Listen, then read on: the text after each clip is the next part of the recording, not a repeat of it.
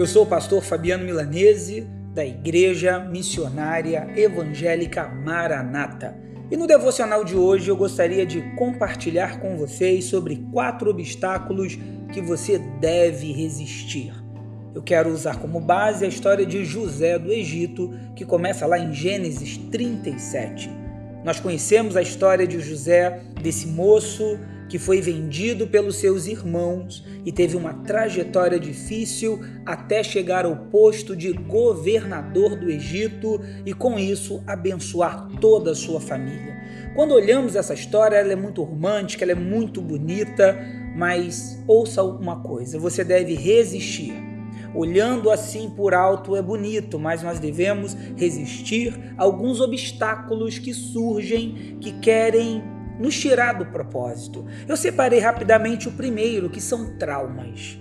O primeiro trauma que José vai viver na sua vida é dentro da sua própria casa. Os seus irmãos, por inveja, por ciúmes do amor que o pai tinha para com José, o jogaram dentro de um buraco, dentro de uma cisterna. Isso nos traz o nosso coração esse pensamento, ser traído pelo mais próximo, pelos nossos familiares, a dor da desilusão daqueles que estão mais próximos de nós.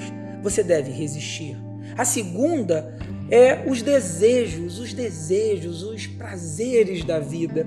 José será vendido como escravo e quando ele chega no Egito, ele é comprado por Potifar e agora ele começa a organizar a casa de Potifar e a esposa de Potifar coloca os olhos no menino e ela todos os dias insistia para que José se deitasse com ela. Só que José, ele havia feito um trato, o patrão dele, o Potifar, disse: Olha, tudo te pus nas mãos, menos a minha esposa. E José resistiu. José resistiu aos desejos da carne, aos desejos da vida. E a Bíblia nos diz que ela, em um determinado momento, tentou agarrá-lo e ele fugiu dela. Deixa eu te falar uma coisa: corra de alguns desejos. Muitas vezes nós queremos enfrentar alguns desejos e achamos que dominamos e eles acabam, como diz a palavra, nos arrastando e nos dominando. O segundo conselho, depois dos vencendo os traumas, vença os desejos. Alguns desejos não se enfrentam. Você precisa fugir da aparência do mal. O terceiro agora é o orgulho. O orgulho é um sentimento que muitas vezes nós nos sentimos superiores, nós não queremos ouvir as pessoas. José, quando foi preso, ele agora chegou, ele está numa prisão, está sendo guardado lá e ele não se revoltou, ele não foi orgulhoso, ele, ele continuou fazendo aquilo, a sua humildade, ajudando, a ponto de o carcereiro o pedir para que José cuidasse da, da prisão. Olha que coisa interessante. Quantas vezes o nosso orgulho, quantas vezes nós achamos que fomos injustiçados e não, as pessoas só vivem nos fazendo mal e não queremos mais ouvir. O quarto e último, José controlou os seus sentimentos. José ele vai ser agora vai revelar o sonho do copeiro.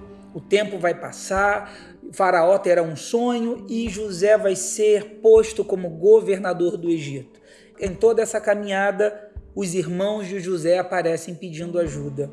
Sabe, irmãos, quando José viu os irmãos dele, José teve uma vontade muito grande de se vingar de falar que eles eram espias, ele não aceitava, era difícil controlar os nossos sentimentos. Quando nós perdemos o controle dos nossos sentimentos, nós perdemos a capacidade de controlar as nossas decisões. José elaborou diversas formas de tentar é, é fazer situações com seus irmãos, mas no final ele abriu o coração. No final, José perdoou e esse perdão trouxe uma transformação para a vida dele. José entendeu que tudo o que aconteceu na sua vida foi um plano de Deus, foi Deus estruturando, foi Deus curando áreas da sua vida. Eu fico imaginando quando você olha para a sua vida segundo a sua ótica, você vê uma vida de traumas, de, de, tentações, de provações, de sentimentos que não entendemos. Mas quando Deus começa a narrar a sua história, Deus diz: Eu te preparei, eu te fortaleci, eu fui te guiando para te colocar no propósito que eu separei para a sua vida. Que essa palavra possa ficar no seu coração, que você possa entender que os obstáculos que se levantam contra a sua história, na verdade, eles foram programados para te fortalecer e te fazer crescer. Que Deus abençoe a sua vida. Eu quero orar com você. Talvez você esteja vivendo um momento difícil e eu tenho certeza, Deus irá te fazer perseverar e prevalecer nessa caminhada. Senhor, em nome de Jesus, eu te agradeço por esta palavra. Senhor, nós nesse momento há pessoas que estão vivendo tantas situações difíceis, mas que a tua boa mão, Pai, possa estar sobre a vida delas, sustentando, guardando, impulsionando para que elas não possam mais parar e que elas venham a vencer para a glória do teu nome, em nome de Jesus. Amém.